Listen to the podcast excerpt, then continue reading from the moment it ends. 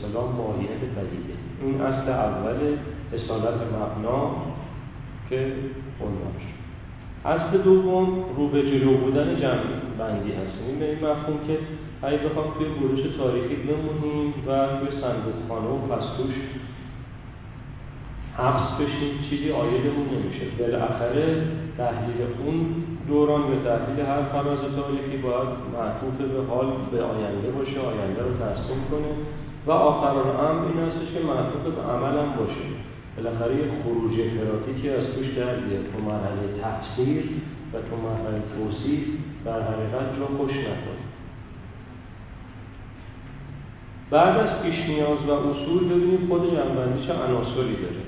سه عنصر قابل به اصطلاح تعریف هست. عنصر اول سعی همزمانی و فهم دورانی، عنصر دوم برگیری قاعده است و عنصر سوم کاربست امروزی. حالا سعی همزمانی و فهم دورانی به چه مفهوم است؟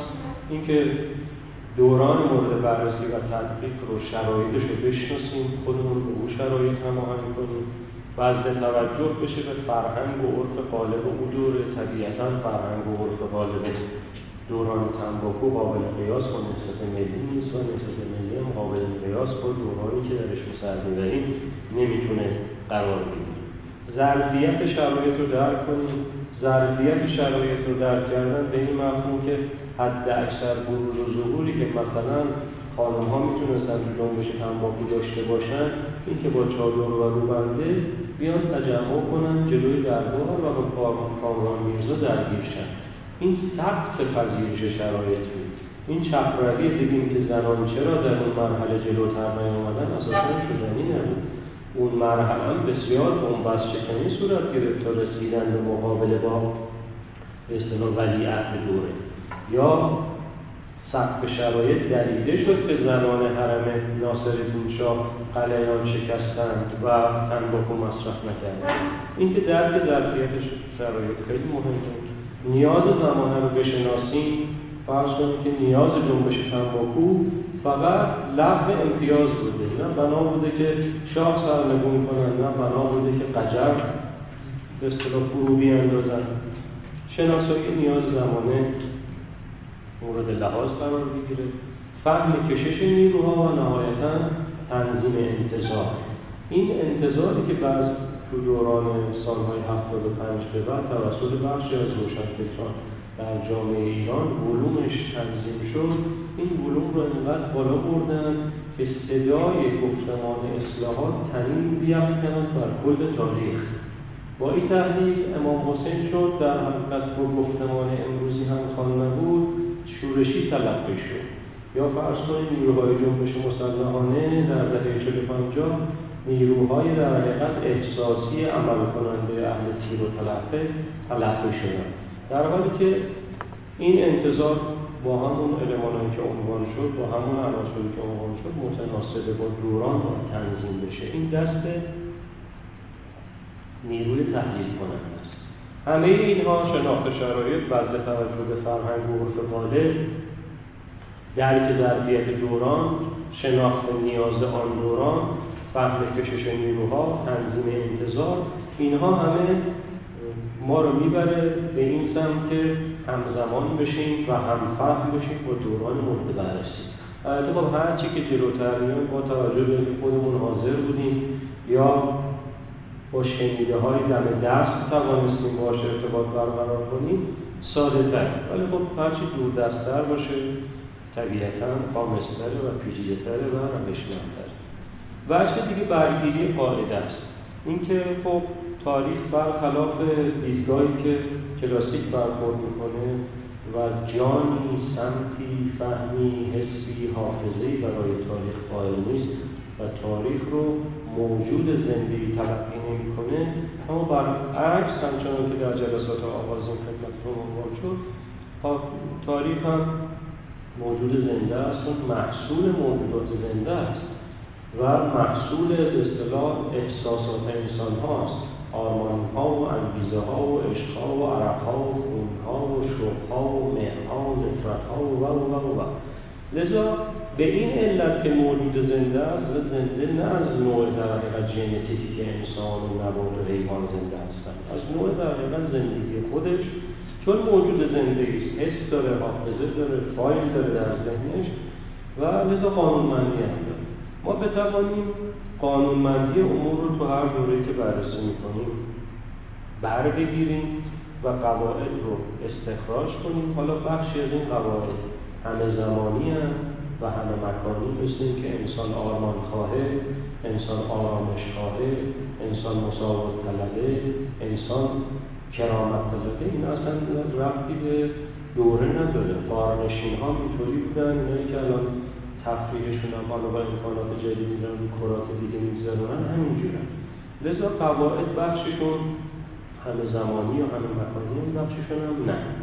حالا به نهایی اگر بخواهیم تحلیل تاریخی رو صاحب خروجی بکنیم و به قول حضرت علی شیرش رو اینقدر بزنیم تا یک کره امروزین برای ما تفسیر بکنه، باید ببینیم که چقدرش قابل کار بسته. حالا قوانین و قواعد و همه زمانی همه مکانی طبیعتا همیشه باید رعایت کرد، به روز ترجمهش کرد و قواعد غیر دورانی و غیر امروزی رو کنار گذاشت. نه با اطلاق، نه با خشونت، نه با تصفیه، نه با بی احترامی به پدران و اصلای گذاشته و تا اونجایی هم که میشه سرنجشون کرد، علکشون کرد، تغییرشون داد، تصفیهشون کرد و به کار بسته. این الحد به اصطلاح شعارهای اخلاقی تشکیلاتی خیلی خوبی داشتن. یا همه فکر کنن نیرویی که مثلا مثل الفت مسلحه فقط به درگیری میاندیشه، فقط به خون میاندیشه، فقط به برهم ریختن، اینطوری نیست. مشیش کنه. اما الفت آموزش‌های اخلاقی کیفی داشت. یکی از این آموزش‌های اخلاقی تاریخی این بود که تاریخ محصول کار همه پیشینیان قبل از ماست و همه پیشینیان احترام بگذاریم و از قواعدشون تأثیر بکنیم. این شعار شعار در حقیقت خیلی کیفی و کلیدی مبارزین به اصطلاح فلسطین دهه شصت و هفتاد بود که الفت رو تأسیس کردن. حالا با این توضیحات، با اون پیش نیازهایی که قائل شدیم، با اون اصولی که برشمردیم و با سعی همزمانی و فهم دورانی بیاییم نقد کنیم انقلاب سال پنجاه و هفت رو. مقدمتا سعی کنیم که همزمان بشیم و دوران رو فهم کنیم. بخشی از فهم دوران بین المللی، بخشی از فهم دوران درونی، بومی و اقلیم خاص خودمون. خب اگر بخوایم از بین المللی شروع کنیم، دوران یا گفتمان دوران، حالا به اصطلاح امروز پارادایم، پارادایم خلق امپریالیسمه که قبلا خود متعدد روش صحبت شد. پارادایم خلق امپریالیسم انقدر جدی بود حتی تا سال پنجاه و نه تو سرود گروه های درمانی و داخلی هم میومد. جز اسارت و نبرد راه دیگری نجوری بین خلق و ظاهر ما. سرود هایی بود که حالا همه جام دانشگاه و اینا خوندید، کاملا تبعیضی شده بود. جهان دو بخشه، یک بخش مدیریت سیطره داره که امپریالیست ها هستن، کمپ امپریالیستی، بخش وسیع‌ترش هم بخش خلقه و هیچ رابطه‌ای وجود نداره بین خلق و امپریالیسم جز اسارت و نبرد. حالا الان میتونید نقد کنید، تحلیل کنید که آره سیاه و سفید دیدن در اون دوره رواج داشت و و و ولی بالاخره اون موقع این تلقی بود. این تلقی هم همه داشتن. از اصطلاح آقای خمینی به عنوان روحانی که از سنت بیرون اومده بود، سیاسی شد داشت و مجاهدین که موسی خیابانی درس امپریالیسم میداد چند جلسه این فرمول واضح کرد. جهان دو بخشه، یا خلق ها هستن یا امپریالیست ها هستن، هیچ رابطه‌ای وجود نداره بین خلق ها و امپریالیست مگر نبرد یا اسارت. خلق ها یا امپریالیست نبرد میکنن یا تحت اسارت رو قرار دارن. دوران گذار وسطش و اینا کمتر مورد تحلیل و تفکر قرار میگیره. فضای جهان این بود، فضای چین بود، تو ویتنام بود، حتی هندگاندی ها رو درست هم آنتاگونیستی برخورد میکرد با انگلیس‌ها، ولی عملا گفتش که یا هند مال ماست یا مال انگلیس هاست و رابطه بین ما وجود نداره یا اسارت و نبرد. همه جا بود، تو ایران ما طبیعتا این گفتمان وجود داشت. بخش دیگه نفرت بین‌المللی ضد سرکوب بود، به خصوص از نیمه دهه هفتاد که بحثشو کردیم، شاه در ایران و اونم آیل سیاسی در حبشه و خدمت شما پاکشوکی در کره و ویدلا و ویولا در آرژانتین و سرهنگات و برزیل و حمام خون را انداختن و عفونت شکنج برملا شدن و گورهای جمعی تو شیلی و تو آرژانتین برقرار کردن و مادران و روسری سفید تظاهرات کردن و فرزندانی که پانزده سال ناپدید شده بودن و هیچ خبری ازشون نبود. جهان به سرفصل در حقیقت تنفر رسیده بود از سرکوب. نیمه دهه هفتاد اینطوری بود، انقلاب تو ایران شد اینطوری بود. ایران ما هم در حقیقت از این تنفر بری و جدا نبود. وجه دیگه به لحاظ اقتصادی تعمیق شکاف شمال جنوب بود. یعنی نیمه دهه هفتاد خب اون طرف های تکنولوژی و ریسرچ دیولپمنت و نهادهای جدید و سرمایه و تخصصشون رو اول دهه هفتاد از بخش‌های سنتی اقتصاد مثل نفت و مشتقات بلند کردن، بردن اون نسل سوم کامپیوترها و میکروپروسسورها و و و و و فضا و جنگ ستارگانی که از نیمه دهه هفتاد به امریکا راه افتاد. خب یه بچه جهان این بود، نرمای تغذیه‌شون فرض کنید مثلا یه سوئیسی یا اتریشی روزی مثلا چهارصد و پنجاه گرم گوشت مصرف میکرد، روزی از یک لیتر شیر مصرف میکرد. بخش دیگه از جهان اینا حبشه و اتیوپی اصلا تو بیابون کبیر جسد جمع میکردن، تو بنگلادش تو دوب جسد جمع میکردن. این تعمیق شکاف شمال جنوب تقریبا به نقطه تعریق خودش رسیده بود، به همین نقطه خودش رسیده بود.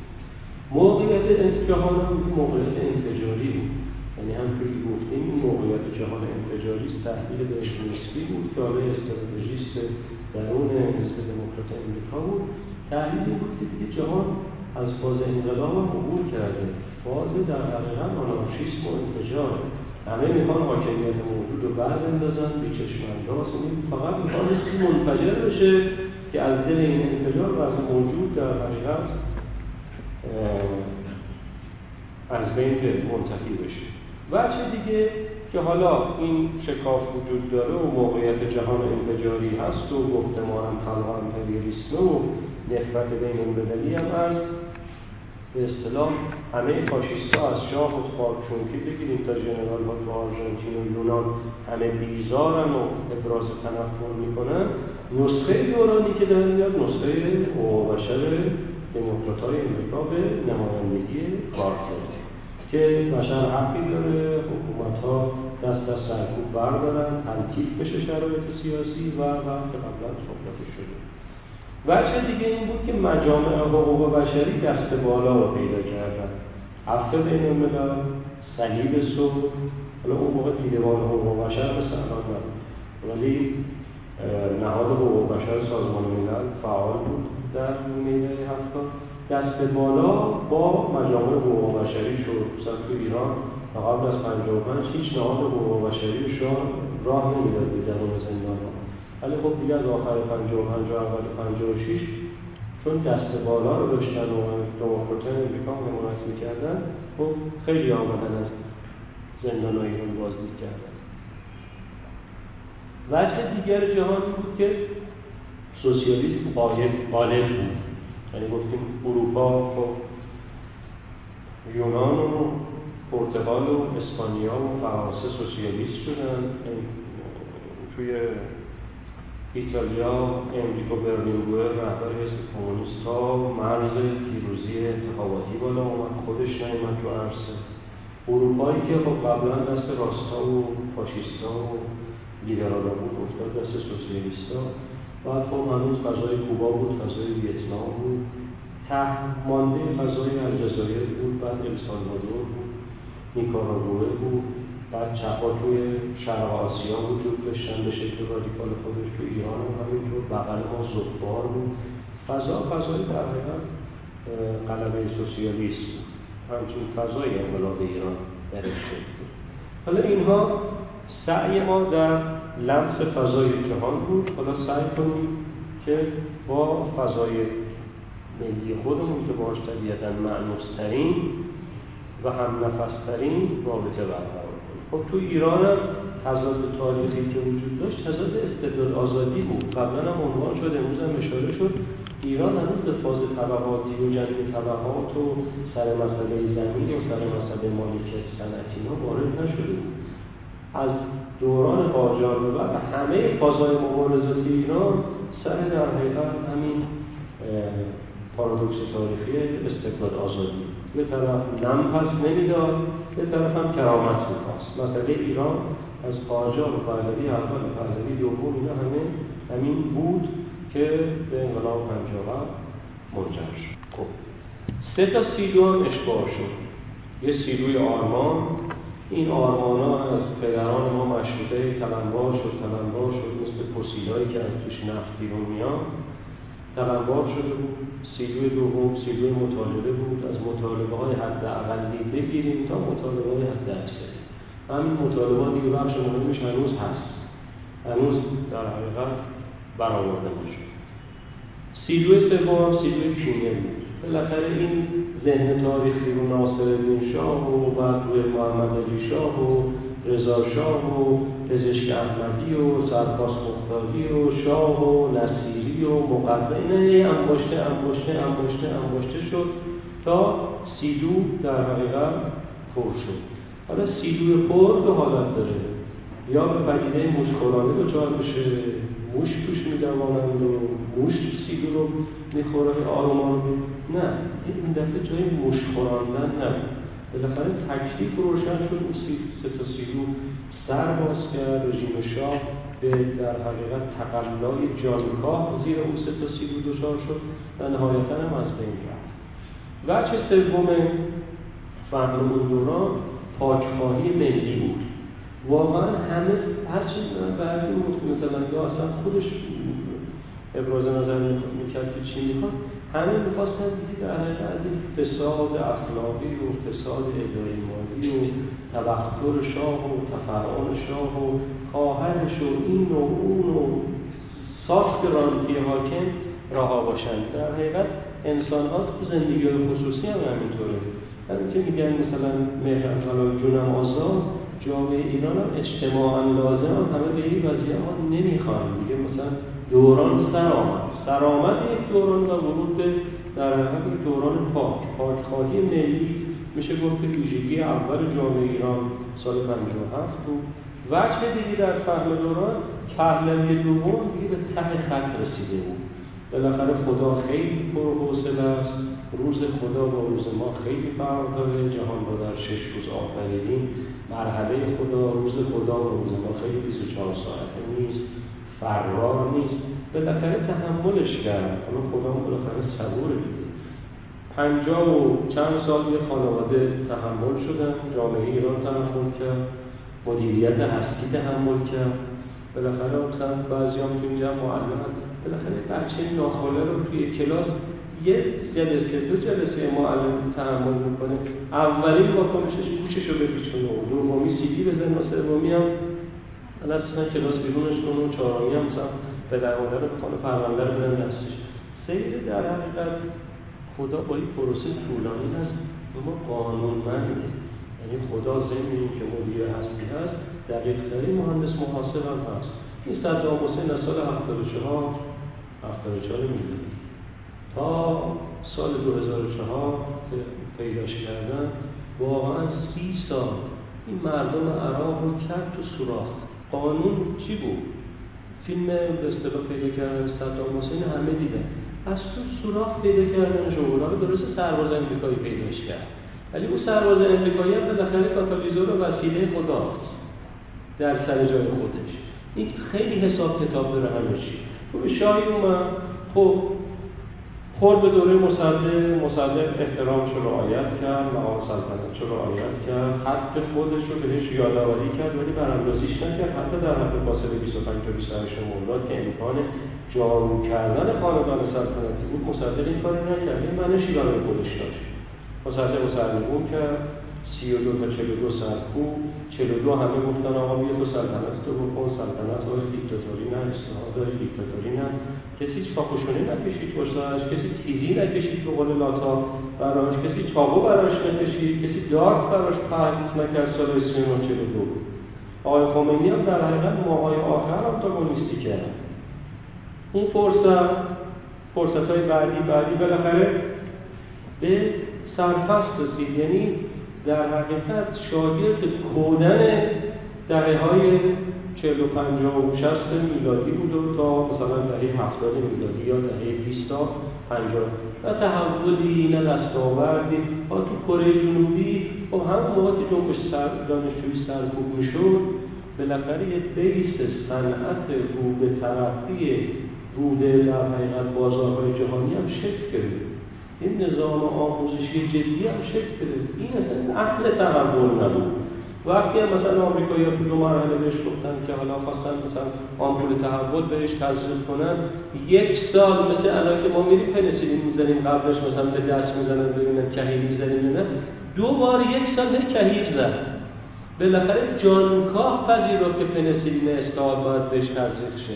منتها ساخت بدن بعضی جوری هست که پنسیلین اصلاحات و هزار و دویست هم باشه و ششصد هم باشه بهشون کارگر نیست. شاه واقعا رژیم شاه اینطور بود، پهلوی دوم ته خط بود. خب همگان هم بر سر رفتن شاه و فروپاشی سلطنت به اتفاق رسیدن. انقلاب ایران بخوایم باز زمان رو بفهمیم شتابان بود با یک پیک و برآمدگی کوتاه شش ماهش پنج ماهه شهریور تا بهمن پنجاه و هفت. وجه دیگه فهم دورانی که انقلاب ایران انقلاب سیاسی اجتماعی بود نه انقلاب طبقاتی. وجه دیگه یک خلأ رهبری بعد از پنجاه و چهار به وجود اومد که این خلأ رهبری رو روحانیت خورد کرد. رهبری انقلاب ایران چند تا ویژگی داشت تو فهم دوران به نظر من خیلی مؤثره. رهبری یک غیر حزبی غیر سازمانی بود، یعنی حزبی نبود که در موضع رهبری باشه، سازمانی نبود که در موضع موضع رهبری باشه. رهبری پنجاه و هفت سیاسی بود نه فکری. رهبران فکری از انباشت سالهای چهل و پنجاه در آمدن، شریعتی بود و عمودی مجاهدینی بودن به اصطلاح پس زمینه مثلا مهندس بازرگان و آقای طالقانی بود و و و خود آقای خمینی هم تو بچه ضد استبدادیش مشارکت داشت ولی تو بچه به اصطلاح فکری نه. بچه بعدی رهبری یا تعریف بعدی رهبری که قطبی بود و نهایتاً از راه دور که دیگه از سمت فاصله ده روز تا پیروزی انقلاب آقای خمینی به ایران آمد. بچه دیگه فهم دوران جایگزینی بدون برنامه و بدون چشمانداز بود که اشاره شد و نهایتاً کینه های گفته در زندان که بنابرای بلافاصله بعد از انقلاب پخش و پناه بشه مثل نقل نبات توی جامعه ایران.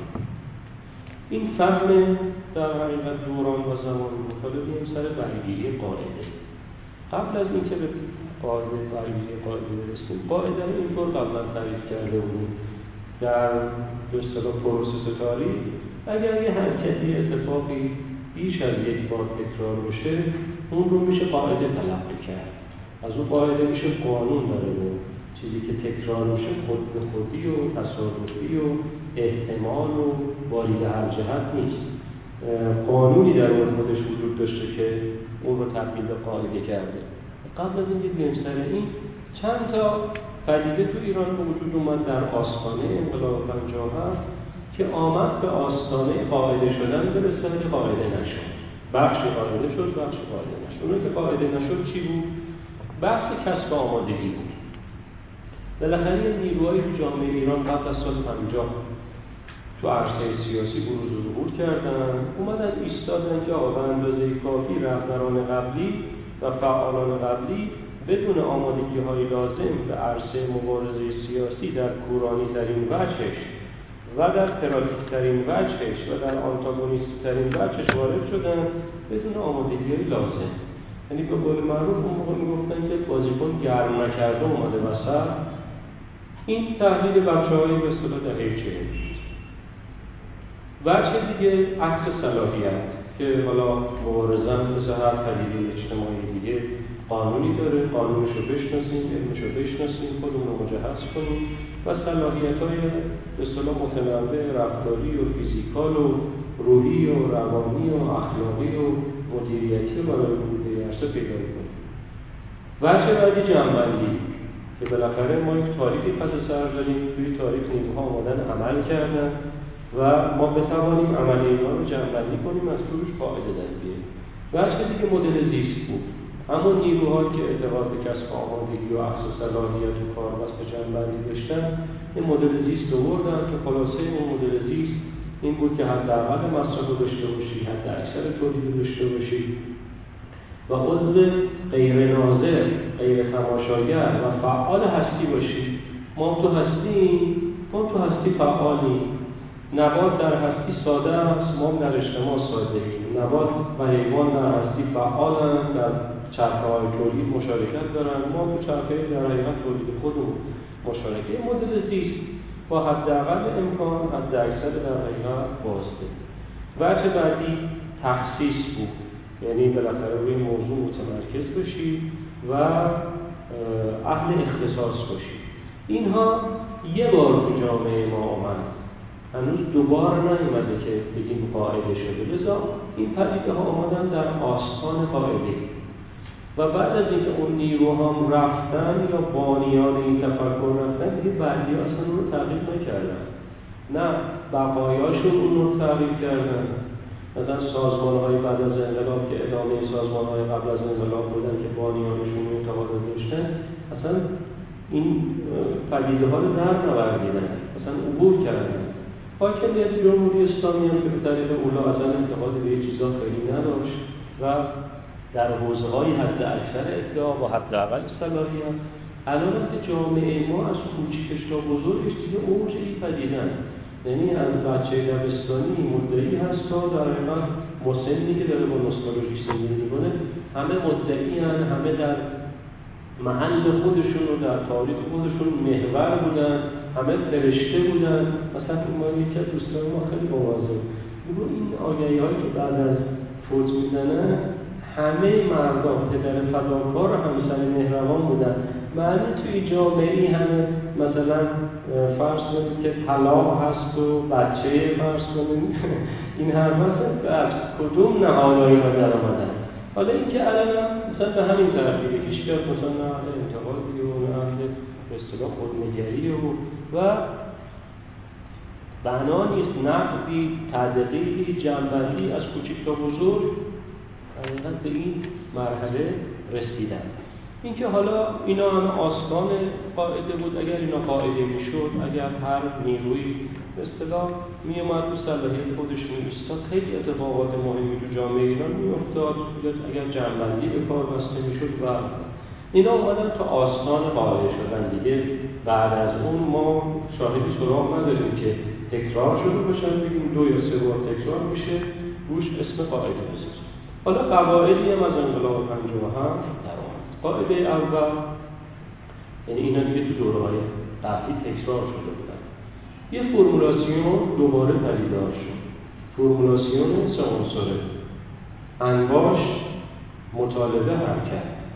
انباشی که صورت بگیرد، مطالبه‌ای رویش سوار می‌شود، مطالبه‌ای هم که سوار شود، حرکتی در حقیقت مترتب بر خودش به وجود میاد.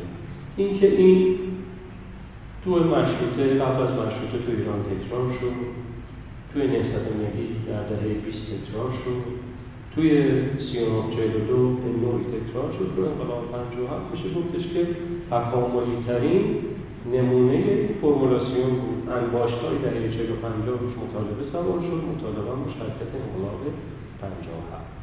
وجه بعدی مذهب انگیزاننده که دیگه این میشه بود مهمترین قاعده است. تو تنباکو، تو مشروطه، تو نهضت ملی، حتی جنگل که بخش مهمی چپ بودن، بالاخره میرزایی بود که حالا با انگیزه مذهبی جلو اومد، تا با انگیزه مذهبی هم شهید شد. سی و نه چهل و دو که بریستن، انقلاب پنجاه و هفت هم خب شعارها رو دیدیم، مناسبت‌ها رو دیدیم. تو رمضان یک فواره براش باز شد، توی محرم فواره اصلا بالاتر رفت و خونین‌تر شد. شعارها مذهبی، نیروها مذهبی، پایگاه تشکیلاتی بخشش مسجد مذهبی.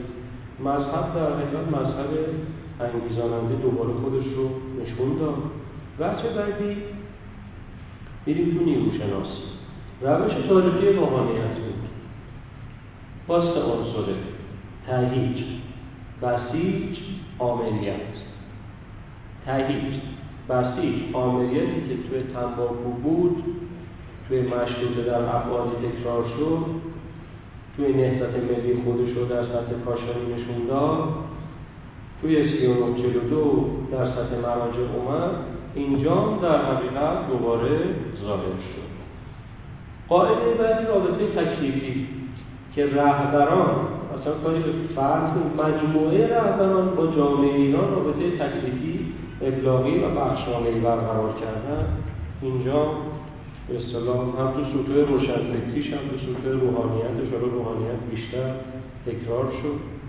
قاعده بعدی که باز مربوط به روحانیت میشه اون لبویی که همیشه صحبتش کردیم، آماده سوار شدن برای تشکیل ساختار تشکیلاتی.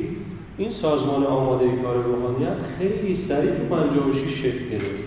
سازمانی که در دهه پنجاه با روی کار آمدن نسل نو یه کارایی در حقیقت جدی نداشت. کاراییش در حد به اصطلاح مثلا جمع‌آوری وجوهات بود، ساماندهی منابع بود و حد اقلی بود. ولی تو انقلاب به یه سطح حد اکثری رسید. سازمان سریع برپا شد. سازمانی که به عنوان تنها سازمانی که تو روستا میتونست بره، تو شهرهای درجه دو و درجه سه میتونست بره، تو خونه مردم میتونست بره. مسجد دستش بود، بخشی از بازار دستش بود، نیروهای سنتی رو به عنوان در حقیقت ارباب جمعی خودش تلقی میکرد. این سازمان آماده کار دوباره سوار شد. وجه بعدی این قاعده باز تو جامعه ایران به سر رسید.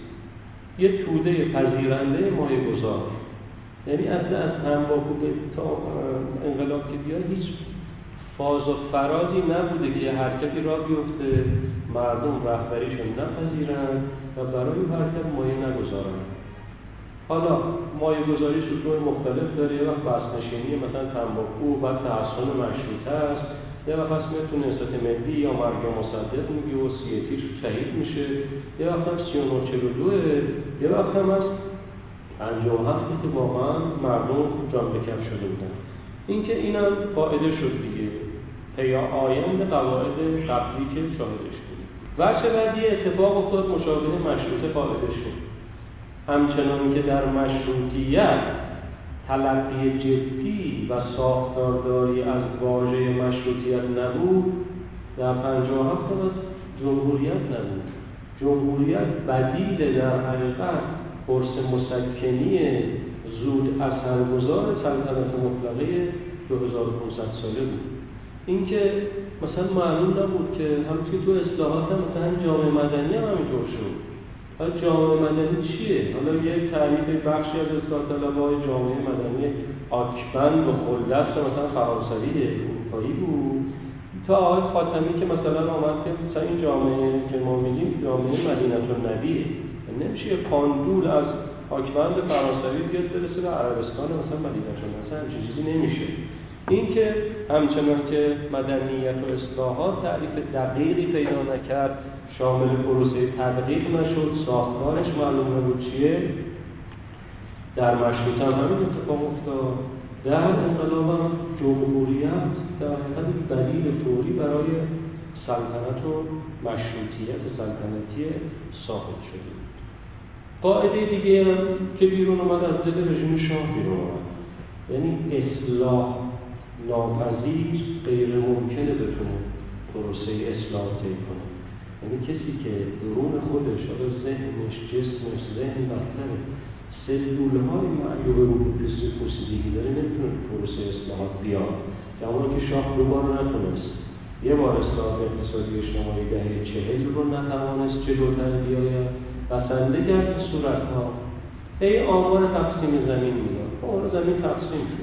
چه تحولی تو مناسبات روستایی ایران وجود اومد، چه تحولی در حقیقت در نگرش از موضع فرودست به روستا در نظام کارشناسی ایران به وجود اومد، چه تحولی در آموزش در روستاگذاری. همه دارید زرورق بکشید بگید در حقیقت زرورق اصلاحات، اما درون اون زرورق عناصر یک کپک بزنن و در حقیقت روی ترشیدگیشون آروم آروم زرورق را سوراخ کنن. اینکه پنجاه و شیش هم نتوانست بیاد رو اصلاحات سیاسی و مجموعه‌ای که از اساس فاصله نمیتونه منشأ اصلاح بشه. این قاعده که همون که قاجاران نتونستن، قاجاران نمیتونست باور کنه که مثلا با سطح مشروطیت و پاسخگویی و امور از مطلقیت خودشو بالا بکشه. رژیم شاه هم به همین کرد.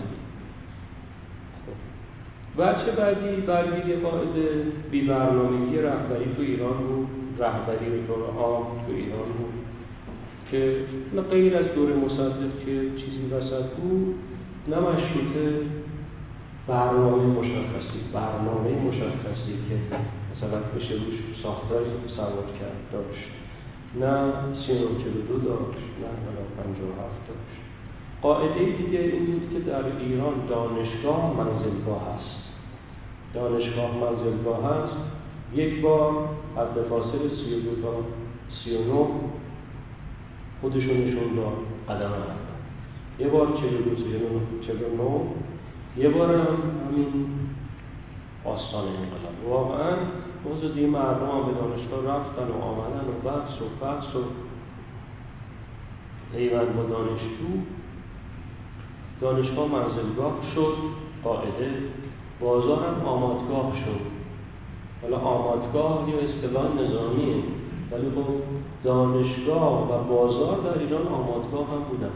آمادگاه به این مفهوم همیشه نیروی پایکار هستی، پول میدی، سازماندهی داری، اعتبارت رو وسط میذاری. بازار ایران هم بودن، بازار الان نبوده به اصطلاح بازار اجاره دبی در ایران باشه، بازار هویتی، اعتقادی ها نمیگیم همه، ولی بخش مهم بازار ایران توی دوران حتی دیگه بازار ملی، ولی توی بازار ملی خصلت و خوی خودش رو به لحاظ تاریخی و دورانی دیگه از دهه شصت در ایران از دست داد. این قواعد بود. حالا بیایم تکه آخر بس ببینیم کاربستهای قاعده ها امروز چی میتونه باشه. قاعده اول اصل آمادگی است. اصل آمادگی از تشکیل در حقیقت کلاس آموزش دبیرستانی تا مدیریت کلان اجتماعی بعد از دیگه تجربه انقلاب و تجربه استیصال، این دیگه اصله. آمادگی بچه اول ذهنی، تحلیل مشخص داشته باشی از شرایط. بچه بعدیش از ذهن آروم آروم به عین میاد، چشم اندازی داشته باشی. بچه بعدیش دیگه عینی میشه، اصلا از ذهن میاد که عبور کنه، میرسه به برنامه. بالاخره میخوای برنامه اجتماعی چیه، برنامه اقتصادی چیه، نسل نو رو برای چیکار کنی، تضاد سنت مدرنیسم رو برای چه برنامه داری، با همسایگانت میخوای چه مناسباتی داری، همه اینا میشه برنامه، وجود مختلف برنامه. تا سطح پایین ورزش رو میخوای عمومی بکنی یا قهرمانی بکنی، هنرتون میخوای صادر کنی یا تو داخل ارتقا ببخشی و اینا مجموعا بالاخره سر هر نمستدی باید یه پاراگراف برنامه داشته باشی. اونا مثلا کمی نیست، کیفی. بچه آخر هم صلاحیت. اصل آمادگی، تحلیل مشخص، چشم‌انداز، برنامه و صلاحیت رو در بر می‌گیره و یعنی اثبات کاری رو بزنی بی‌تناسب با آمادگی خودت، از این به بعد دیگه نابخشودنی، از این به بعد دیگه نمی‌تونی نمی‌دونستی. یه تجربه در حقیقت سی ساله این برای انقلاب جلوچشمون هست، حالا سی و نه چهل و دو اصلا هیچ. این تجربه رو اگه نادیده بگیری اصلا نمیتونی عضو فعال هستی باشی، نمیتونی عضو فکور هستی باشی که کسی نمیپذیره.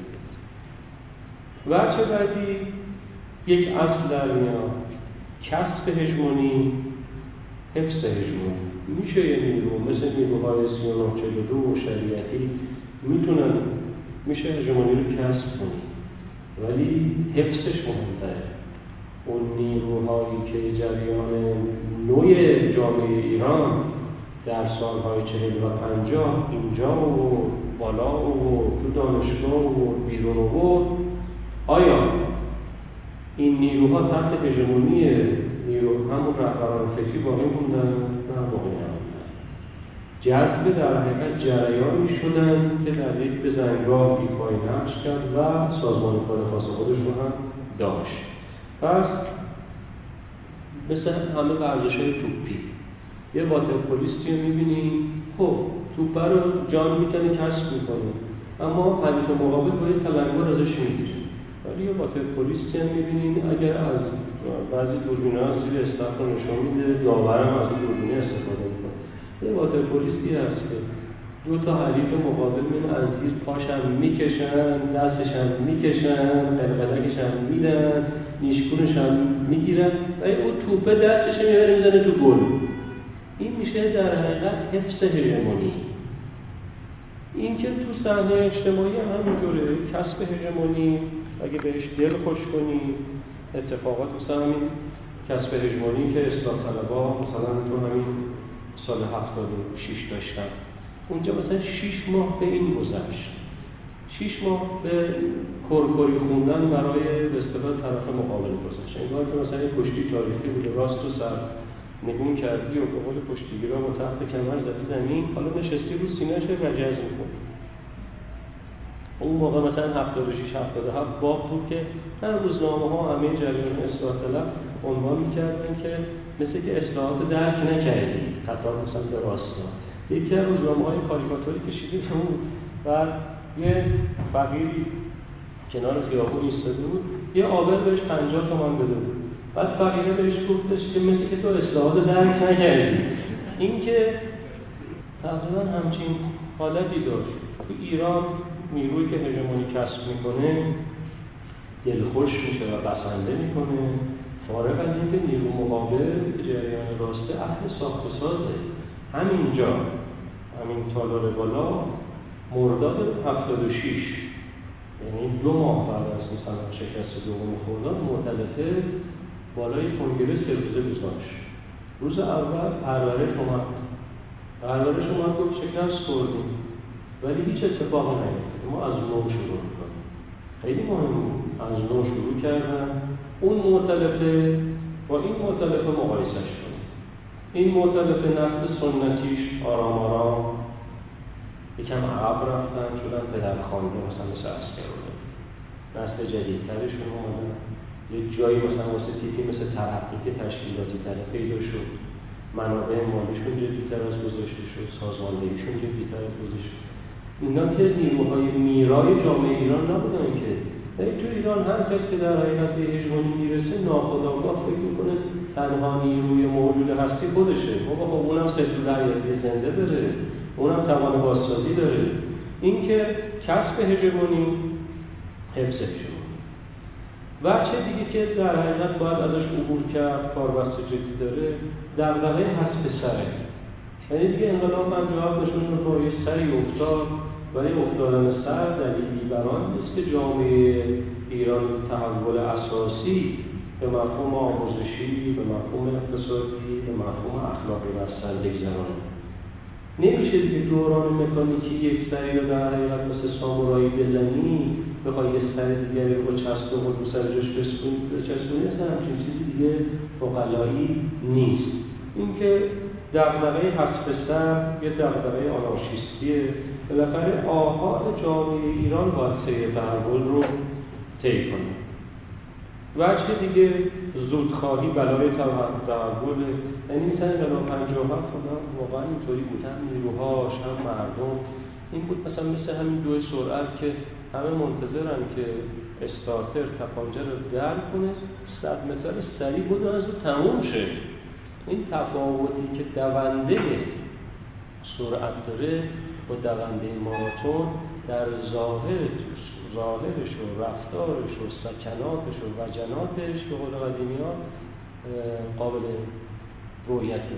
شما یه دونده ماراتون رو می‌بینید، اصلا همه افریقایی ها اینجا کیپچوکینو و عابد بکیلا و همه این عابد که حالا چیز نبود ماراتون، ولی ماراتونیستای همشون هم افریقایی هستند، کنشون بیشترشون هم کنیایی هستند، همه صبور چهل و دو کیلومتر و صد و نود و پنج متر می‌دوند.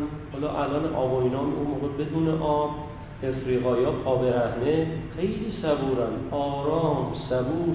ولی دونده های سرعت رو ببینید، همه فکاشون برآمده است. صد متر میخواد تموم کنه. صد متر میخواد تموم کنه. توی المپیک مونترال اول بار روسی صد متر و دویست متر طلا گرفت و همیشه دست سیاهای امریکا بود. والری بورزوف اومده بودن با یک کار علمی کرده بودن شینیستا که ببینن انرژی والری بورزوف چقدرش مصروف میشه که به خط پایان برسه، چقدرش مصروف میشه که پرت میشه، روی پیست میریزه. اون انرژی که پرت شده بود روی پیست ریخته بود خیلی بیشتر از انرژی بود که مصرف کرده بود برای اینکه نه صد متر و دویست متر پاره کنه.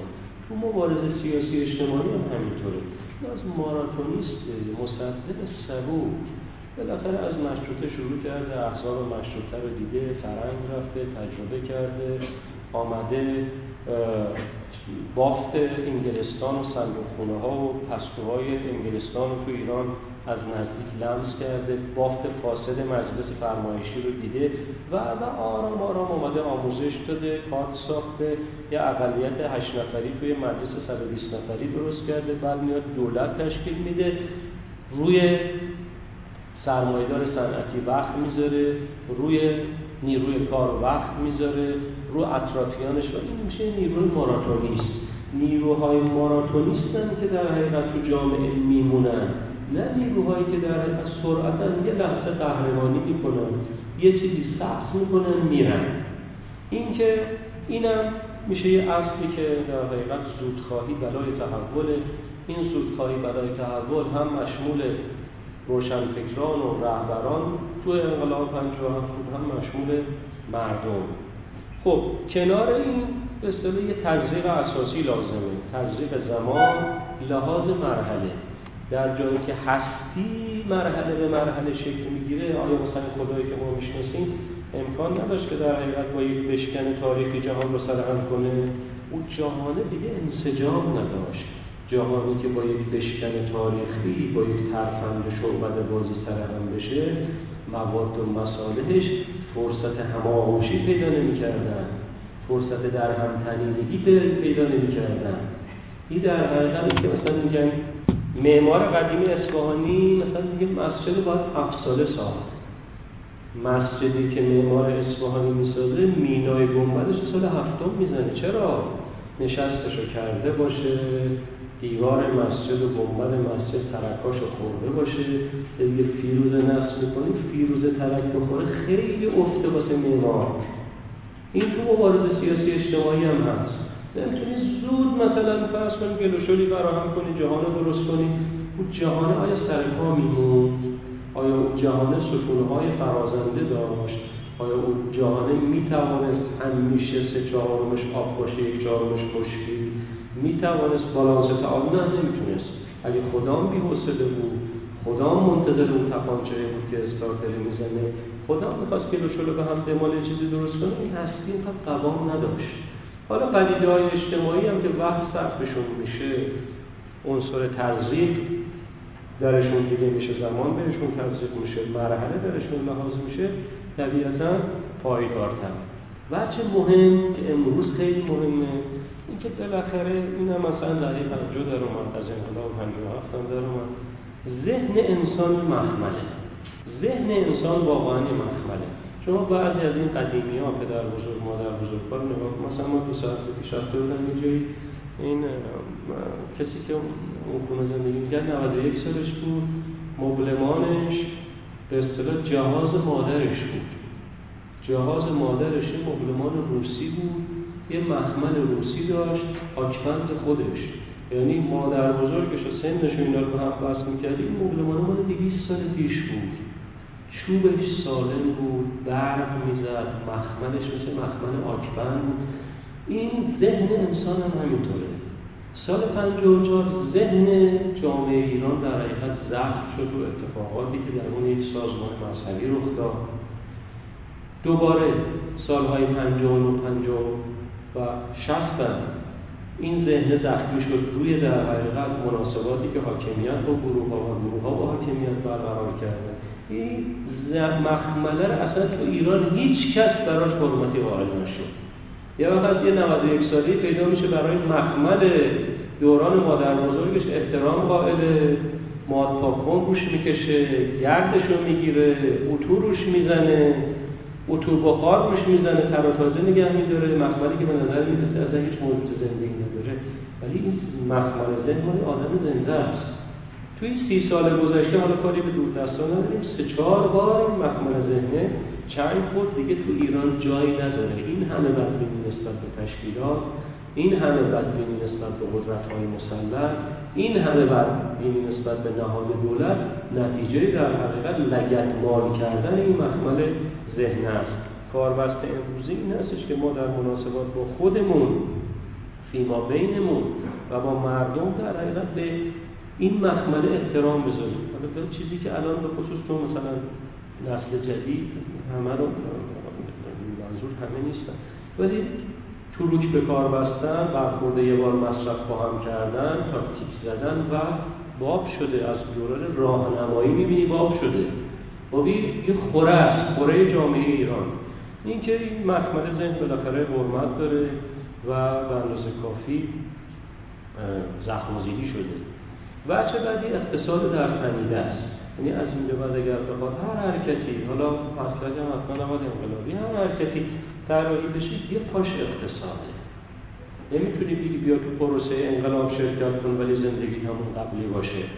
نمیتونی دیگه بیا توی پروسه اصلاحات مشارکت کن، وقت بذار، بیا تو انتخابات شرکت کن، بیا واسه ما در حقیقت نفر پیاده میتینگمون شو، اما سه پیشه باش. اما نتونی برای دختر جهاز تهیه بکنی، نتونی در سال یه دفعه زن و بچه تو سفر ببری، دیگه نمیشه همچین انتظاری داشت. واسه تو چه شرایطی؟ تو شرایطی مردم ببینن دور به دور، به قول دو شرط سوارا، توقه به توقه، رکاب به رکاب، با هر حرکت با انقلاب یه طبقه دو کیسه لومپن میاد در حقیقت صدر میشینه، با اصلاحات یه جریان سابقا عقب مونده که قبلا یقه چهل بود میاد یقه سفید میشه و کفش پاشنه بلند میپوشه، موهاش آلابارسون میکنه. اینا یه رانخواد به چه مناسبت مردم تو پروسه‌های تحولی بیاین که هیچ تحول در زندگی معیشتیشون رخ نده، هی هم به اصطلاح زیر این بشکه‌های نم بهتر بشن، از اون طرف هی طبقات نوکیسه عقب مونده تاریخی توی ایران زاده غلط کنه. اینکه اقتصاد در تنیده است، نمیتونی دیگه اقتصاد رو فرو بکاهی، اقتصاد رو در حقیقت بهش بهانه بدی. این الان اقتصاد بعد از سی سال شوخی میشه با پدیده ها شوخی کرد، با جدی ترین پدیده ها میشه شوخی کرد، ولی به نسبتی که پدیده جدی هست، سیلی هشداری که به ما میزنه جدی تره. الان شما بیا بانک مرکزی رو منحل کن، سازمان برنامه رو منحل کن، تابلوش رو بکش پایین، سود بانکی رو ببسن، بانک سود نمیخواد، بانک باید قرض‌الحسنه و همه این کارا رو بکن. اونجا در حقیقت اقتصادی سیلی به میزنه که به قول قدیمی میری بیخ دیوار. الان دوران خوش دولت احمدی‌نژاده. دولت بدبخت بعدی که بخواد بیاد سر کار موج سیلی بهش میگیره، یا خودش اگر برفرض بخواد ادامه بده موج سیلی تو دور دوم میگیرتش. این که این موجا رو خیلی کسی نمیفهمه. مثلا دهه شصت کله قهرمان سنگین ورزش جهان بود، اون برد مشتش رو اندازه گرفتن چهارصد کیلو. یعنی چهار تا آدمو بزنید بذارید کنار هم صد کیلویی با یه مشت تکون میخورن. اقتصاد برد مشتش خیلی بیشتر از چهارصد کیلوه، اجتماع خیلی بیشتر از چهارصد کیلو. یعنی میشه ما همه بعد دو شوخی بگی، شوخی شوخی شوخی، بالاخره این وضعیتی که الان مسکن چطور شد، شوخی شوخی مسکن در حقیقت قیمتش توی پروسه کوتاه مدت چهار برابر شد. خب شوخی تا چه حد؟ اینکه اقتصاد دیگه طبیعتا دست دو نیست، فرودست نیست، فروگاه نیست و نمیشن باش شوخی کرد. وجه بعدی این هستش که به اصطلاح از این به بعد ایران احتیاج به یک کارگاه عمومی داره. وقتی اینکه آخوند بالای منبر بره و روشنفکر بالای تریبون بره و رابطه یک سوی اینا برقرار کنه نیست. در جهان گذشته یه اقتصاددانی هست اسمش دسوتوره. یه سطور ترویی قبلا چپ بوده، الان تقریبا لیبرال شده، ولی توی دوره گذارش به یک رهیافتای جدی رسیده. یه مقاله داره، مقاله مقاله خیلی کیفیه. این عنوان میکنه که تو کشورهایی مثل کشور ما روشن فکر دانشگاهی هر وقت به روستا رفتن یا تو حوزه‌های محروم شهری فکر کردن خودشون عقل کلن، اونا مثلا این چیزی میفهمن. بعد به سوتو میگه این قاعده باید تغییر کنه. اون حاشیه نشین شهری یا اون روستایی که با حد اول امکانات میزیگن و با بقا میجنگن، حتما درون این زیست به قصد بقا و درون این تنازع یه هنر مدیریتی داره. الان تو جامعه ما که زن سرپرست خانوار از این نهاد نود تومان مستمری میگیره، اجاره نشین هست، دختر نمه وقت داره، وارد تکفل سمون تو چهار نفره، بالاخره هنری گردانندگی داره. یه سطور دیگه اگه بخوای ارتباط برقرار کنی باید دانش مدیریت اونم درک کنی و دانش خودتو با دانش اون مبادله بکنی. نه الان دیگه جامعه ما بعد از تنباکو، بعد از مشروطه که همش میگفتن آقا بیا به مردم به فرما زدن برای پیشبرد در حقیقت یک پروسه تحولی که رهبریش انحصاراً با خودشونه. فقط دوره نهضت ملی بود که یک مشارکتی تو جامعه ایران صورت گرفته و در حقیقت جایگاه نسبی برای مردم ایران طراحی شد. الان دیگه بعد از پروسه انقلاب و به خصوص اصلاحاتی که چند تا نخبه و فرهیخته که ادعای در حقیقت رهبری سانتوریستی داشتن میخواستن در حقیقت مردم رباط بشن، همچین چیزی دیگه امکان پذیر نیست. یعنی یه کارگاه دو طرفه، روشنفکر، حالا آی روحانی هم باشه، روحانی روشن دانشی داره، اون مردم هم دانشی دارن. اگر تبادل صورت بگیره از کشاکش این تبادل میتوان امیدوار بود جامعه ایران به یک سرفص تحولی خواهد رسید. بذار کارگاه توده‌ای، مشارکت روندی و نهایتاً یه حس زندگی، یعنی مردم حس کنن در پروسه‌ای که دارن میان حیات درش در حقیقت بارور میشه. نمیتونن دیگه توی دوره بیان که ما مثلا در واقع سبزی به قول قدیمی ها نشون بدی، یه بالکنی رو باز کنی، یه گوشه‌ای رو نشون بده که یه نوری داره ازش میتابه، ولی هی بیایی ببینیم نه این دالان دالان دالان اصلا تموم نمیشه. بالاخره یه امید امید به زندگی هم دیگه نمیشه باش بازی کرد. هفتاد و پنج تا هفتاد و شش مثلا لبخند باشه و تبسم باشه، ولی یه دفعه بعد از هفتاد و هفت همه چی شروع شه، همچین چیزی دیگه نمیشه. این که اگر این اتفاقا بیفته اقتصاد رو در حقیقت در تنیده کنی، بهش بهای خودش بهای خودش رو بدی. بله انسان و مهرش و عشقش و آموزشش اینا همه از اقتصاد بالاتره. این بالاخره اقتصاد هم واقعیته. عشق خوشبخالی که نمیشه، بالاخره کنارش چاشنی لازمه. اقتصاد این چاشنی هست، حداقلش این چاشنی هست.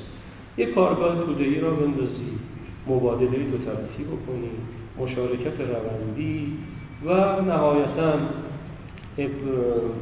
برملا کردن صادقانه و نه تاکتیک زنانه یه حس زندگی و بشه جامعه ایران انشاءالله یه سیر تحول کیفی رو مثل خیلی از جوامعی که قبل از ما بودن و به سیر تحول کیفی نائل آمدن ما هم سیر کنیم. زیاد صحبت کردم، خسته نباشید، معذرت میخوام. ده دقیقه خدمت هستم.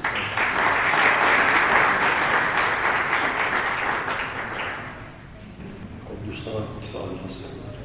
بله یکم بلندتر که به بحث امروز هم مربوط داریم. عبدالرحمن بکنید دکتر، شما بودید روان همسل آمریکایا تو سفارت کنه که و اسناد جاسوسی مسائل و خب توی خاطرات طرح تاریخ شفایی که لاجوردی مصاحبه کرده عبدالرحمن توی یک را میگه که فروردین سیزده هم فروردین پنجاه هم این رو نمیدونم مشهدی رو که مجبی دارم میگه که ولیان شهردار مشهد اطلاع میده که مشهد تظاهرات شده و چه کار و که اطلاع میده میگه کجا هم باید زنگ میزنه واسه آموزگار، میگه آموزگار نیست، آموزگار رفته رامسر تظاهرات با خانوادش. بعد میگه چی کار کنم، زنگ میزنه واسه دفتر شاه، میگم شاه هم با خانوادهش رفته کیش خب بعد میگه چیکار کنم که دنیا خیلی اقتصادی رو بعد میگه محله ها رو که مردم گرفتن بعد خب مثلا پیشنهادش میدن که تو فعلا اداره شهر و اون محله ها رو بذار دست چیای محلی. خب الان این خب واقع مستند واقعیت رو به خودشون گفتن این سوال بهتر میرسه که خب شاه و قانونگذار اینا تو باغ نبودن شواهد برمیاد یعنی که موقعی که از اوضاع مثلا داره به سمت بحران هم میره خیلی واسه مهم نیست.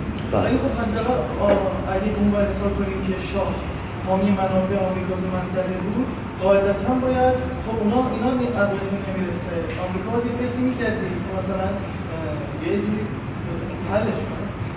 اون موقع سفارت آمریکا مثلا که خب اونم اصلا باید تو جریان نیستی اون مثلا چه موضوعی میگیره چه هشداری میداد چه پیامی به شاه میداد اونا مازشون چجوری این سوال. آره ببین مثلا خب رژیم شاه جدی نگرفت خودش هم جدی نگرفت و جدی بودن رو خود شاه بعد از سیزده آبان حس کرد که ما تلویزیون بود صدای انقلاب شما رو شنیدن اونا هم جدی نگرفتن. یکی الان مثلا ناآرامی‌هاییه یه ژیل شوکر سخنگو بود به ذات هودینگ کارتر اینا سخنگوهای کارت سفید و وزارت امور خارجه امریکا بودن. بعد از هفده شهریور جملاتی که عنوان کردن گفتن که ما حس می‌کنیم که در ایران ناآرامی‌هایی دارد بروز پیدا می‌کنه. ناآرامی نبوده آستان انقلاب هفده شهریور ارتش پوز نظامی داشت به رغم اینکه مردم می‌دونستن ارتش پوز نظامی داره اومدن توی میدون ژاله شش صبح رادیو اعلام حکومت نظامی کرده بود، اویسی فرماندار نظامی شده بود، در تهران یازده شب اعلام حکومت نظامی کردن، به رغم اون مردم اومدن اونجا. یعنی اینطور نبود مردم مثلا ندونن اونجا چه خبره، اومدن. جدی بود شرایط. اینکه خب اونا هم به همین طرفه، اونا هم جدی نگرفتن.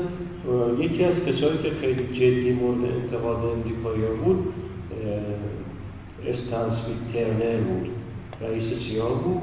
خب سیا هم در حقیقت یکی از وظایفش این ازش که خبر جمع میکنه، خبر تحلیل میکنه، چشمانداز ارائه میده. چشمانداز ایران همش از نظر اونا چشمانداز ثبات بود.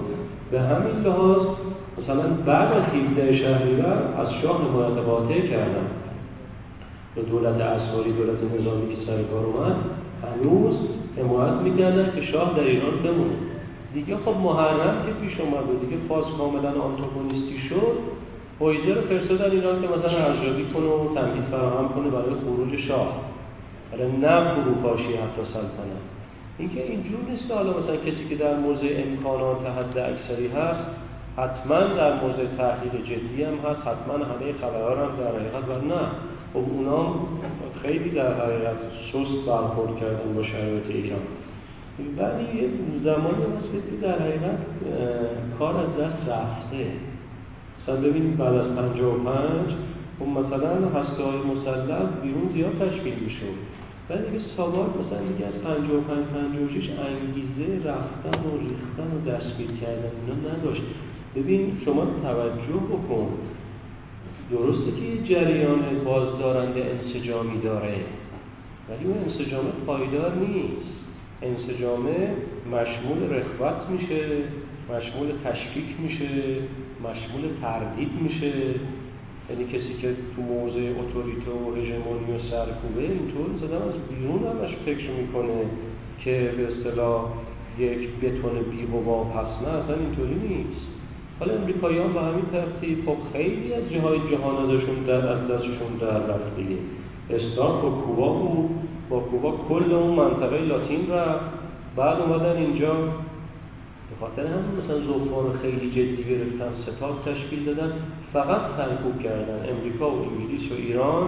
ایران سرباز پیاده سرکوب زوفان سه چهار ماهه جمع کردن. این جعفریان اومد گفتش که از این به بعد همسایگان ما در زوفان میتوانن آرام بخوابن. سه ماه طول کشید ولی خب اینقدر ایران زوفان نبود که فقط یه گروه در حقیقت چریکی عمل کننده به کوه بزنن و بعد مقابل مثلا قابوس بریستن.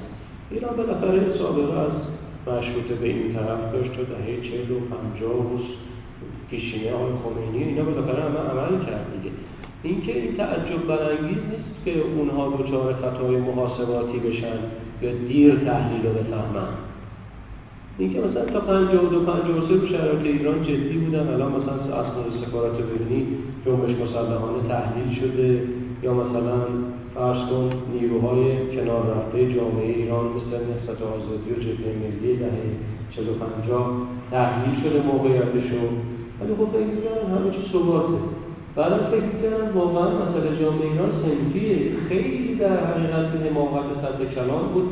شریف امامی بعد از این قیل شهری و کارایی که کرد اومد ضریب حقوق افزایش داد. مسئله جامعه ایران دیگه تو اون فاز افزایش حقوق کارگر و کارمند و این حرفا نبود، خواست تکلیف رو اکثری بکنه، لذا از فاز مردم جامعه داد. بعدم خب تبختر این رو تو ذهن متبادر میکنه که اصلا نفسکشی نیست و جنبش مسلحانه رو که سرکوب کردی و بقایای کیفیایی تو زندان رفته رو تپه این برد زلنوار و جزمی و جوان خوشتری که اینا زلنوار میتونست منشأ باشه، اگه اونا بودن جریان‌های بعد از انقلاب ممکن بود چیز مثلا جریان اینجوری نشه. تیپای نگهدارنده‌ای بودن، تیپای پرهیمنی بودن، اونا میتونستن کیا رو بزنن. وقتی دیدن خب ما همه که جدید یه رهبر در حقیقت که به فاز رخ به رخی با شاه رسیده تبدیل کردیم، یه دفعه سی و دو هم سرکوب کردیم، حزب توده هم چند دفعه منحل کردیم، جنبش مسلحانه هم از میون برداشتیم. در حقیقت همشون همشون مثل فاتحان بودن، نیکا، جعفریان، شاه، خود هویدا که اصلا عددی توی روزانه بود قیافه فاتحان رو گرفتن پنجاه و چهار پنجاه و پنج.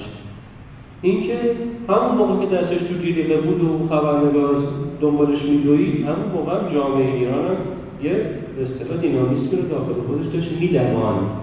بالاخره این دو تا دو موازی یه جا بالاخره به تقاطع میرسن، کما که به احمد پنجوها به تقاطع رسید. اگه اجازه بدید که دیگه سوال کنه که مثلا شما فرمودید که موقعی انقلاب از درستی حکومت دو نشد و خود امام هم بخاطر تفکر خاصی داشت، از همون تفکر ولایت فقیه مستقرشون میشان هست که سیر فکرشون چه سیری رو داره فکر کنه. دارشون هم خب بقول شما برنامه خاصی واسه اقتصاد نداشت، نه فقط ایشون، بقیه هم از مجموعه رهبری هم روشن فکران هم ایشون. خب خواستم بپرسم که این مجموعه یا گروه هایی که وجود داشتن در زمان چه وظیفه داشتن؟ چه کاری باید انجام دادن که این مشکل رو پیش نیاد و ظرفیت حکومت استفاده بکنه؟ ببین آقای خمینی مگه بخواد مثلا مدیریت رو تحلیل بکنی در حد فاصله به اصطلاح مثلا شهریور پنجاه و هفت یا عقب‌تر ریسانس تابستون مثلا اوایل و اواخر بهار پنجاه و هفت تا بهمن مدیریت توده‌ای آقای خمینی مدیریت توده‌ای در حقیقت خیلی تأثیرگذار و کیفی بود، به این مفهوم که تشخیص داد در ایران توی شرایطی که وجود اومده میشه از فشار توده‌ای استفاده کرد برای عقب زدن استبداد و سلطنت مطلقه. این بخش بخش مثبتی بود، ولی ببین وقتی شما در دوره پیشبرندگی و در دوره تخریب و در دوره به اصطلاح امور از موانع روی ظرفیت حساب میکنی، حالا نه آقای خمینی هر کسی دیگه، مثلا یه اصل مدیریتیه دیگه. تو دوره در حقیقت سامان و ساخت هم باید بتونی حساب کنی دیگه. تو اون مرحله هیچ برنامه‌ای نبود، نه از طرف آقای خمینی، نه از سایر روحانیون، نه نیروهای فکری سیاسی، نه دولت موقت، برنامه‌ای برای استفاده از ظرفیت نبود. وقتی که مثلا یه مسئول میاد میگه انقلاب تموم شد، همه برن سر کارشون و سر درسشون، این یعنی چند مثلا اون به اصطلاح نیروه اصلا شما عنایت نداری. ببین دانشجو سال پنجاه و هشت تمام وقت بود، هفت صبح تا هفت شب بود، تمام وقت، پنجشنبه جمعه هم نداشت. جمعه همه به اصطلاح برداشتا از تو مهر به بعد تا به سون حتی مزارع اطراف تهران، روستاهای اطراف تهران با هم نیرو دانشجویی اتوبوس دانشگاه میرفتن گندم درو میکردن، اگه داس هم نبود با هم چاقو گنده ها گندم درو میکردن. اینا ظرفیت دیگه. این ظرفیت اگه بیاد تو اقتصاد طوفان میکنه، این ظرفیت اگه بیاد توی به اصطلاح حوزه اجتماعی سازمانیافته طوفان به پا میکرد. و حرفی که استاد شریعتی زد که محبوبیت و نفوذ کلام آقای خمینی از نفوذ کلام و محبوبیت پیغمبر در صدر اسلام بالاتر و میشه کوه الواژ بیاری بذاریش عبدالعظیم، خیلی خیلی خیلی جدی بود. یعنی یه رابطه رهبری با ملتی که مثل سال پنجاه و هفت پنجاه و هشت تو ایران به وجود اومد دیگه تکرار ناپذیره. حالا که فردی همچین به اصطلاح امکان تاریخی داره یا نیروهای پیرامونش که مثلا فرض کن که دولت موقت به امکان تاریخی رسید، مقدمتاً باید برای استفاده بهینه و مستمر، نه که اینجوری این فلان روز به انتخابات مثلا رأی بدید، یه جنگ شده بیاد مثلا نیزنه، اصلا اینطوری نیست. برای آزاد کردن اون ظرفیت به طور تدریجی و کیفی تو اقتصاد، تو اجتماع، تو سازماندهی برنامه در حقیقت وجود نداشت. این هم فقط مربوط به یک شخص نمیشه، نیروها نداشتن، نیروها برنامه نداشتن، کما که خب نیروها خیلی نفر جذب کردن. مثلا یه نیروی میتینگ میذاره سیصد هزار نفر میاره، اون سیصد هزار نفر هم به بطره ظرفیتی داره. آموزش کیفی به اون سیصد هزار نفر داده نشد. فقط در حقیقت ذهن آماده میشه برای یک بزنگاهی. اونها همه جا مثلا نیروی آموزشی نبود، نیرویی که بتونه طراحی کنه برای مدیریت نبود. خب البته مثلا فرض کنید پیشنهادایی بود، فرض کنید مثلا مجاهدین سال پنجاه و نه به شورای انقلاب پیشنهاد، این پیشنهادها پیشنهادهای خوبی میتوانست باشد. گفتن که دکت المپیک رو به ما بدین. دکت المپیک هم سال پنجاه و سه افتتاح شد، همین برای بازی آسیایی. آپارتمان‌های زیادی بود، خالی بود دیگه، دست سازمان تربیت بدنی بود اون موقع که نه اردویی بوده نه ورزشی بوده. اینا گفتن همه معتادای ایران رو ما بدین به جای شورابا که حالا شورابا میزنن نشونا روشون شیلنگ آب میگیرن و گرسنگی بهشون میدن تا ترک کنن، ما اونجا متدیک هیچی هم نمیخوان. دکت المپیک رو با ما بدین، ما پروسه بازسازی اینا ندادن بهشون، در حالی که باید میدادن. اگه این اتفاق می‌افتاد اتفاق مثبت تو ایران بود. برای اول بار یه نیروی سیاسی که صدقه نظامی هم داره می‌مونه تو پروسه در حد کار اجتماعی، خیلی اتفاق مهمی بود. یا مثلا شروع کردن به زدن مثلا تعاونی درمانگاه تو محلات مختلف، ولی خب قبل از درگیری‌ها تهاجم شد، اونها جمع شد. اگر که نیروی سیاسی ایران بعد از انقلاب تشخیص میداد که محل یکی از محلهای بازی محل بازی اجتماعی هست، اتفاق مهمی رخ میده. ولی خب مثلا فرض کن چپ چهل روز بعد انقلاب تو باشی بریم مثلا خوزستان، چهل روز بعد از انقلاب بریم مثلا ترکمن صحرا، بخوای مثلا مردم رو جمع کنی واسه حرکت مسلحانه، مثلا کدوم ذهن میتونه اینو بپذیره؟ هیچ نیرویی دیگه مثلا فکر نمی‌کرد به اینکه بالاخره از این ظرفیت که تو انقلاب آزاد شد یه به اصطلاح سازماندهی اجتماعی از توش بیرون بیاد. نه حاکمیت، نه مجموعه رهبری، نه دولت موقت، نه نیروها چیزی ویژه‌ای بود. شما خود روزنامه‌ها رو دارن نگاه کنید، من که نباید بسنده کنید، بالاخره من گرایش خاص خودم رو دارم، جایی ممکنه بلوف کنم، جایی ممکنه چیزی رو نگم، بالاخره ما آدمی بودیم. اما خودت به اصطلاح فرصت داری، اول کارت هم هست، وقت بذار برو مطبوعات دولار رو ببین، وقت بذار برو ابتدایی های گروه ها رو اصلا تحلیل کنی. اون موقع خودش زمینه پژوهش شد. همه انرژی مسئول در حقیقت کار سیاسی شد، یا کار تشکیلاتی که پشته کار صرف سیاسی بود. کمتر مثلا نیروی دید اجتماعی داشته باشه، فرض کن که